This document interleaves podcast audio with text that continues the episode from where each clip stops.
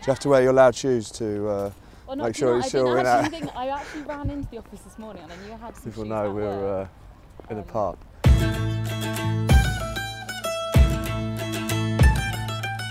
Welcome to another episode of Walking with Wealth Managers. Uh, we're on home turf in London today at Regent's Park, and I am with Ben Gutteridge, who is head of fund research at Brewin Dolphin. Hi, Ben. Hello, How are Suzie. you? Very well, thank you. Very well. Delighted Good. to be here. Good. Well, thanks very much for coming out, getting out of the office, bit of fresh air. Well, it's not something I like to do, get out of the office, but uh, on this occasion, Well, we- we've chosen somewhere fairly close to Okay. because you're over in Smithfield. Aren't that's right. That's right. Um, yeah. So you're head of fund research at Brewin Dolphin. Uh, you've also been applauded in our Citywire Wealth Manager Top 100 feature, and alongside doing all of that, you also host the Brewin Dolphin award-winning podcast. So it's kind of a bit of a changing a change of roles here. I'm going to interview you instead of you interviewing Yeah. someone Okay. else. I'm putting you in the hot seat. well, it's okay. I, uh, I look forward to it. Okay, good. Um, so, as part of your, if we should head down here. Yeah. So, part of your role as head of fund research, you have oversight. Is it about 250 on your buy list at the moment? If I'm right, correct me if I'm wrong. No, no, that's uh, that's that's about right. And I'm not saying it with much confidence, am I? uh, no, that's that's uh, that's about right. Yeah, I mean this uh, this covers a lot of uh, different strategies. We have, uh, you know, sort of the classic open-ended active funds. Uh, that's certainly the, the chunk of what we do, uh, but the number, you know, gets nearer 250 when you include uh, investment trusts, uh, passive vehicles, and uh, structured products as well. So yeah, you're getting close to 250 when you have them all uh, combined. okay. And it's what is it? Uh, how how many assets under management? Last time I looked, thir- 39 billion. Yes, no, that that's uh, yeah. You can we'll, we'll take that. Uh, You can take that number. So I mean, it's a pretty pretty mammoth task. There's a, a bit of weight resting on your shoulders. um, so I think what our listeners will be keen to know, and I'm very interested to know, is how you got to where you are today. Um, what have we got to 39 billion, or how? no, I no, got how to, you got to being head of fund research at Brewin Dolphin. Well, you know, working every hour and moment that God sends was uh, probably the major uh, contributing factor. Um, but sort of, I had a, I've got a maths background, sort of at, in, in academia, and uh, was always sort of keen to work, use that in uh, in the city, being a sort of southeast boy. hmm And, Whereabouts uh, are you from? I'm from Kent, Yeah. from Kent, Margate, uh, Margate, some people uh, know it as. Okay. Um, and um, yeah, I uh, started my first role was at Barclays or BGI really, hmm and we were part of the role was helping to sell product to DFM uh, Mhm. to wealth managers, and uh, it seemed to me that uh, what would be the best thing to do would be to be on the, the buy side because I don't know, sort of on the sell side, you're a little bit conflicted sometimes. You know, uh, it's sometimes laid down upon high. You know what needs to be, what's to be sold, not necessarily in client interest. Whereas on this side of the fence, you know, always trying to do uh, the best for our clients. Okay. And so was that so? So yeah, sorry. So I did a year at Barclays, and because um, I wanted to move to the to the buy side, um, got in touch with a few people, and some, an opportunity came up at uh, at Brewin Dolphin, and um, yeah, it was Lord Harry Burnham Ah, uh, who who hired me, okay. and uh, yeah, have uh, been have been at Brewin's for 14 years. Wow. I don't so think. you joined in what year was it you joined? well, uh, based on my maths, shorthand maths, that would be 2003. I would hope that you were challenging my maths, challenging my maths credentials already. um, yeah, and so I've been at Brewin sort of 14 years. I don't think that's sort of just down to a lack of ambition. Uh, it's uh, more to do with, you know, the the role has evolved and continues to evolve. I've actually been head of fund research for sort of nearly seven years now, I think. But Okay. the, the role has changed dramatically, and the department, the contribution the department makes to the firm's investment proposition has changed dramatically Well, I think that just- over that that- 14 year time. Yeah, it goes with the sort of changing investment environment that we're in. The nature of kind of uh, discretionary private client investment management has changed as an industry in that time. yeah, I mean, we certainly we're a bespoke house, but uh, we built up a quality research um, outfit, and the cent, uh, the investment managers, you know, really lean into it and uh, use it. Um, but of course, like I said, yeah, we're, uh, we're still a, a bespoke Yeah. investment uh, investment house. Yeah, but was that was that all? Was this always the dream for you? From you know, say you were ten year old boy, what was, it, what was your dream then? Was it come and be fun selecting? It wasn't. Uh, it wasn't my only dream. uh, there were, uh, I guess, some sporting ambitions in there as well. But uh, no, for a career, would always have been to to use the maths and um, yeah, work in the work in the big city, work in events that really, you know, matter to people, and um, you know, try and you know make people a little bit better off along the way. Yeah, good. Okay. Um, so I guess we can't really avoid the award-winning podcast at Dolphin. Why should we? I mean, um, how how did that come about? Because did you start it, or was it already up and running, and you just got involved? What's the story? How did it get going? Well, it was uh, Guy Foster as our head of research. Um, I don't believe he was head of research at the time. He may have been. I have to fact check that. But um, we were certainly conducting some uh, excellent interviews with our fund managers. Had lots of feedback about that. Uh, we had uh, a blog up and running. Okay. But blogs are quite hard work, I think. Yes. You know, writing a three, four hundred page, uh, 300, four, three, four hundred word um, sort of piece on something investment uh, relevant and interesting. Uh, it's quite hard to keep the output up, especially when you know you've got a job to do. Whereas pod, you know, podcast, just a you know 20 minute interview with a fund manager, is uh, you know just as we're doing now. It's very easy. Just push a button and away you go. Have a conversation, a conversation you'd have in a, as you're doing your normal day job, and you've got something interesting for the wider investment community to to listen to. Yeah. So um, a combination of our skill sets and um, work ethic led us to Okay. uh, to, to a podcast. So it was sort of a joint venture between you and Guy to start with. Yeah, that's absolutely of the, right, the, yeah. the rest of the research team have got involved as well along the way. That's right. Yeah, I mean we um, we interview our research team if there's uh, an investment, you know, investment relevant question to ask them, our direct equities team or our funds team, uh, but also we have uh, more recently some of our other funds team actually hosting uh, hosting podcasts Yeah. that, uh, as well. Okay. So tell me But about. I'm reluctant to hand it over because I, I love it so much. you like doing it. You found your your calling, your secondary calling to fund selection. Um, tell me about the first episode because I tried to scroll through and find it, but I don't know if it's still in the archive somewhere because Well, a while ago. Well, over a, how long has it been running? yeah, I mean, be, yeah, I think it's near four years. Okay. And um, do you know what? On the spot, I can't quite remember our first. I, th- I, know, I remember our first. Uh, I remember our first guest was Jim Leaviss, Yeah. which is why. Actually, we went to the the awards dinner, uh, awards lunch. We actually took a someone from M and G as a thank you for their provision of ongoing provision of guests. Uh, but I think our first podcast it was just sort of me interviewing Guy, and um, you know almost a service to our investment managers, um, and it got uh, you know it got good feedback, but you know people don't want to hear as, as interesting as we are and as Guy is. People don't necessarily want to hear from him week in week out. So we started getting guests, and of course the feedback was you know even better. Good enough to do another one. Yeah, so we kept uh, kept doing it, and kept trying to pursue it with getting uh, getting high profile guests, and so we're delighted with our sort of long list of uh, guests that we've had on it. Okay. Who's been your most memorable guest? Um, well, I interviewed Jeb Bush. That Okay. was uh, that was certainly very exciting. Yeah. A It all, bit, all uh, went smoothly.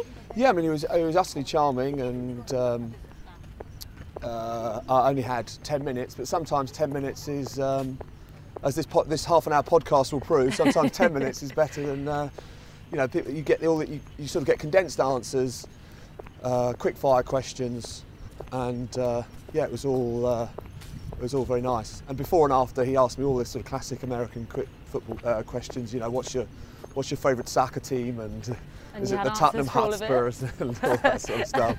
Is that who you Uh, support? uh, it's not. It's not. Okay. that's, that was his reference. That's the only one he knew. Yeah, exactly. Fair enough. And is it not because of their amazing record recently?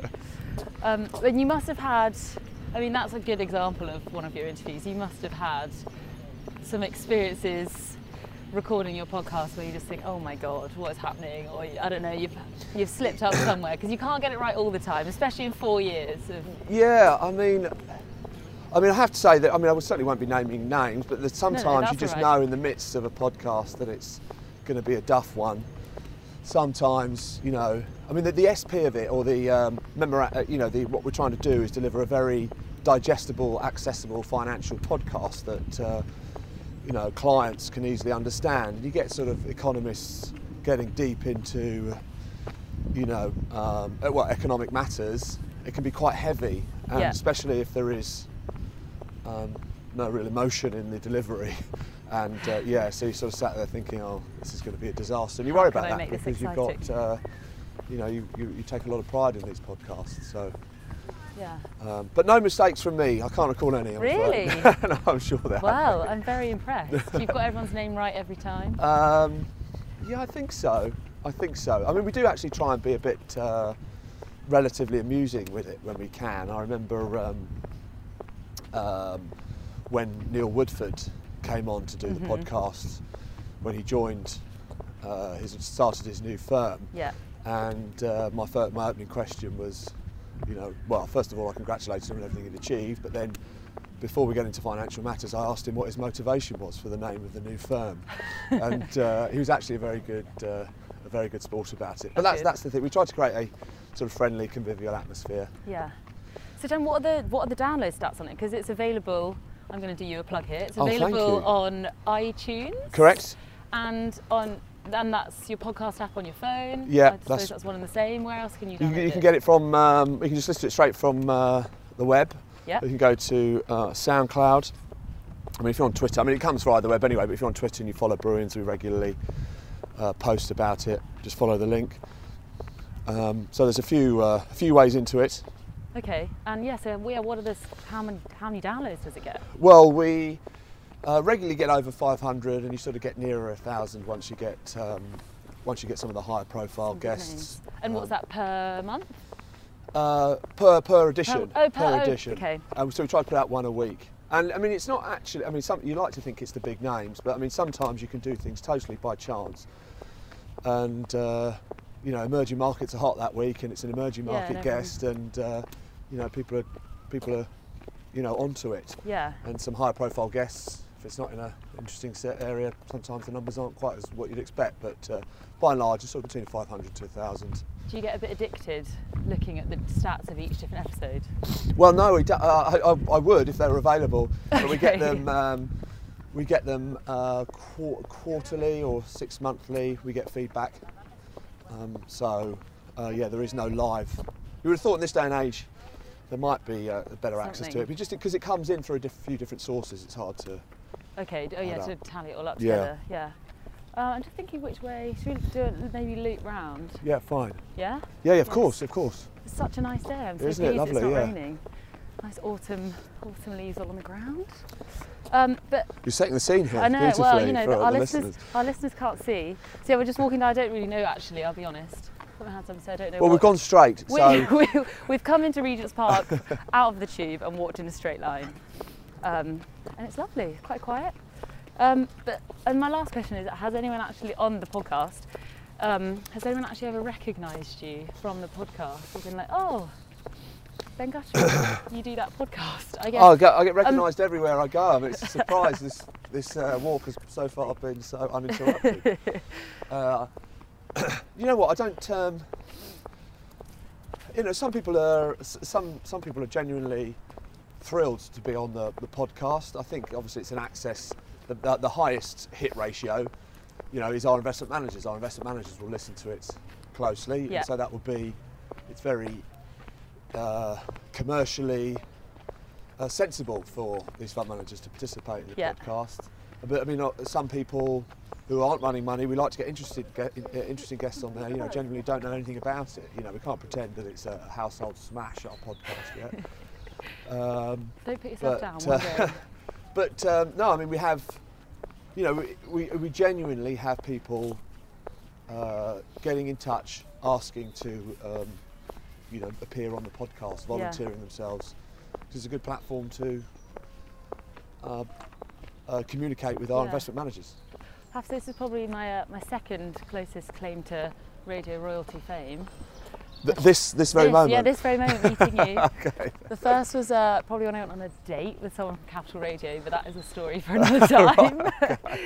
Um, I think we're just going past the zoo, aren't we? Looking back um, over some of the highlights or possibly lowlights of your career, I'm interested to know where you were uh, the moment of the 08 crash and specifically when you found out Lehman Brothers had collapsed. Can you remember that moment or roughly? So the uh, yeah, it's September 2008. I mean, I was at uh, obviously I was at uh, at Brewin's um, and had um, yeah, obviously had lots of concerns. I mean, it's not. Ju- I mean, Brewin's was actually sort of a very calm ship, but it was amazing. Like the emails flying around in amongst friends. I had you know one friend who worked at RBS, you know another friend who worked at Barclays, and it was all, you, you know, it was all there was hysteria, sort Yeah. of just, uh, yeah, just sort of going around uh, around the city. But uh, you know, I, it was it was the, the, the Brewin's was Brewin's research was already sort of a success story there. Wealth management's a little, di- you know, clearly a little different to Yeah. being an investment bank Yeah, and um, you know diversified portfolios you know and the need for it was I'd never felt really very nervous for my, my own personal uh, position okay. uh, Brewin's was all and, and so it was just there was there was it was weirdly sort of an element of fascination uh, about it all uh, not I wouldn't say excitement you know more anxiety than excitement but because I felt Brewin's was in such a decent place and uh, personally things were going all right and Yeah. the research department was doing well you know I never never really um, put any uh, put any sort of made my hair grow grey or anything like that Did you sit on the news fast or did, you, did anyone give you a call? Can you remember that moment? um, no yeah like, you would need sort- to come into the office. Uh, no, I mean, um, you sort of wait. I mean, we researchers always always try to be. We have this thing called a morning call. We communicate with the group at, uh, you know, around sort of eight thirty in the morning. You need to prepare, so you're often in the, at your desk between seven seven thirty. And so, you know, we're always early starters in research, and, and it'll be the same with every research department across the country. And uh, you know, you wake up, wake up to the news, and uh, do you know what? I can't remember what time. But yeah, you probably yeah, you just sort of wake up to the news and you And then you think, try and act Oh, calmly and communicate rash, Try- rationally. try and act calmly, yeah, being put up a calm word. front and uh, deliver your messages accordingly. Yeah, I mean, it's not as though we've not had our fair share of shocks since then either. So I suppose it's all Yeah. experience that helps. Yeah, exactly. That does uh, that does help, and I think the the you know the Brexit co- the Brexit experience uh, post Trump was exactly that. That uh, you know, unfortunately, the window didn't last very long, but the sell-off was. You know, we were we brought the morning call forward, and we were totally you know. Uh, recognising this as an overreaction from the market, Yeah. you know he's got market-friendly policies he wants to deliver by and large. Um, so yeah, those sort of experiences do um, equip you to deal with sort of shocks better in the future. Yeah. It strikes me that you're a very practical, sort of level-headed, kind of take each bump in the road as it comes, which I suppose is something that you, a quality. Do you feel that's something that's you need to have doing your job? Yeah, it's totally a quality you need to have because there is just no shortage of you know troubling headlines. Um, I mean, not only is it you know the, your, the, the journalist sort of profession to write some sensationalist Yeah. stuff, you know, there's actually stuff that's you know really quite serious out there, and there's some very serious issues. But you know, you've got to know which serious issues the market's going to take notice of, and you've got to know which serious issues can actually derail the business cycle. Yeah. And through experience, you and, and hard work, you do some empirical data analysis. You know, it's not really it's not really evident that these sort of geopolitical worries ever really move markets or ever really uh, change the direction, the, uh, the economic direction of a of a region. And so, yeah, I think it is to act calm because it because it'd be so expensive for clients to Yeah. you know come out of portfolios. Not only the cost of executing on those sales and purchases of other assets, but also you know the um, opportunity cost of being out of the market. Yeah, it's a tricky one. So, what has been, if you cast your mind back over the 14, well, I suppose longer than that, your career, what's been your most memorable moment, or, or on the other hand, or perhaps the the best lesson that you've learned? Um, well, the best lesson I've learnt is uh, to have a very good team around you. I think my role has definitely has definitely evolved, and uh, demands of my time are sort of pulled in different directions. And so having a good team around you is helpful. And I learnt that over the course of time in the in working with the, the fund research team that we've got, an excellent team that we've got. How many are in your team at the moment?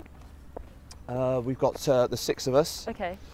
And that's just looking at funds. That's oh, well, looking at fu- yeah, op- yeah, Yeah. Uh, open-ended funds, Yeah. investment trusts, you know, passive vehicles, uh, structured products, and, and such. Um, but I also, it was, uh, I think it was about sort of six years ago. We played, we had played a rugby match against a, a competitor, and I was every now and then I've played um, this position called scrum half, which basically just sits behind all the, the big guys Okay. And uh, on the Brewin Dolphin team we had uh, Andrew Lewis, former Welsh international, Barry Stewart, Handy. former Scottish international, and Gordie Houston, a Premiership rugby player. So, I mean, you know, having that good team around you, uh, I remember on that occasion allowed us to a sort of comfortable victory. And as a scrum half, I was had all the time in the world to do uh, uh, anything. Uh, I chose to. I was quite a boring player, so I didn't take any risks myself. But I had still had. It was nice to have the option to have loads of time in your hands. And you know, it's not like I've got loads of time on my hands as a fund head of fund research. It's just, you know, I'm no doubt got a few more sort of media and commercial type commitments in my role yeah. rather than uh, micro management and oversight. And that Mm. I've got a good team who can, you know, get on and be responsible and make very sound recommendations is really helpful. Mm. So sort of your low risk rugby style. Is that indicative of your investment style as Uh, well? no, that was. Uh, well, no, actually, perhaps perhaps there's not. Perhaps there's an analogy there. Perhaps there's a, a, a valid comparison there. I think definitely. Uh, you know, in the private client business, uh, it's it's it's hard not to. Uh, the the first strategy would be to try and avoid things that could go desperately wrong, and on that basis, you are sort of inclined to invest with the winners, with the quality businesses as your starting point. Now, obviously, the world seems in a bit in, uh, uh, in decent shape at the moment, so you know, not uh, far from uh, ruling out the idea of taking a bit more risk or cyclicality or you know whatever the, at this juncture. But you know, over time, it's hard not to think that uh, a, a, a lower risk uh, strategy shouldn't for, should should actually form the uh, Yeah. but the foundations of a portfolio. Okay. So you're feeling fairly confident in the in the state of the world at the moment. Yeah, I think so. gloom. I think so. I mean, yeah, the doom and gloom is you know apparent, but uh, in you know the ten o'clock news, but the the economic position around the world is is somewhere approaching rude health. I would say. You know, clearly we've got our own domestic challenges, but uh, US, Europe, really Europe really impressing, and China. Well, you know, you can have you can there's plenty of bears out there, but it's certainly a stabilisation story at the Yeah. moment, which isn't the hard landing everyone was so concerned about. So, you know, we're in uh, feeling pretty chipper about Okay. things. Good. Um, I'd like to move on to kind of the people that you've worked with in your career, um, and particularly who has been the most inspiring or influential person. It doesn't have to be someone that you've worked with; it could be someone outside of work. But who's really, you know, given you uh, motivation and inspiration? Well, I mean, it's hard not to. I know I can go outside of work, and I don't know how, if everyone you've asked sort of immediately says their boss, but uh, people that people that know me, people that uh, uh, people on the team, people in the industry will know that uh, my boss, you know, Guy Foster, is a, you know, a real sort of superstar in the industry and got uh, you know tremendous knowledge of nearly most, almost everything that's investment relevant. So it's great to have that as someone I can uh, talk to every day about things. So Yeah. that's helped me learn tremendously. I think uh, outside of the industry, there's definitely a few fund managers that um, stand out on the equity side. You know, someone like Terry Smith, that Yeah. would really play back to that sort of winners theory.